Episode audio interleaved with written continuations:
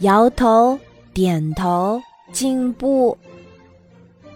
小黑熊的字写得糟透了，他写的每一个字，都像一幢歪斜的房子，把这些歪斜的房子连在一起，瞧，就像刚经历过一场地震的城市。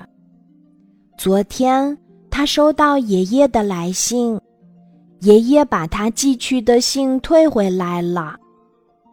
爷爷怎么也读不懂他在信里写了些什么。小黑熊下决心练字了。小黑熊照着字帖一个个写了下来。他一口气写了三张纸。爸爸看看他写的三张纸，摇摇头，叹了一口气。小黑熊写的实在太糟糕了。小黑熊决定重新开始写。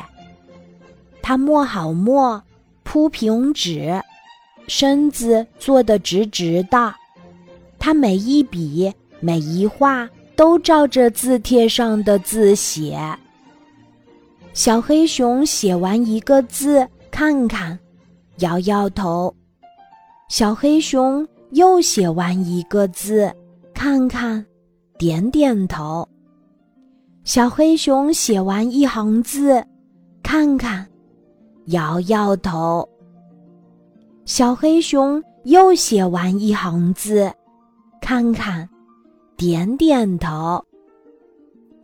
摇头，点头，摇头，点头。小黑熊不知不觉写完了三张纸。这一次，爸爸看着小黑熊写的字，高兴地笑了。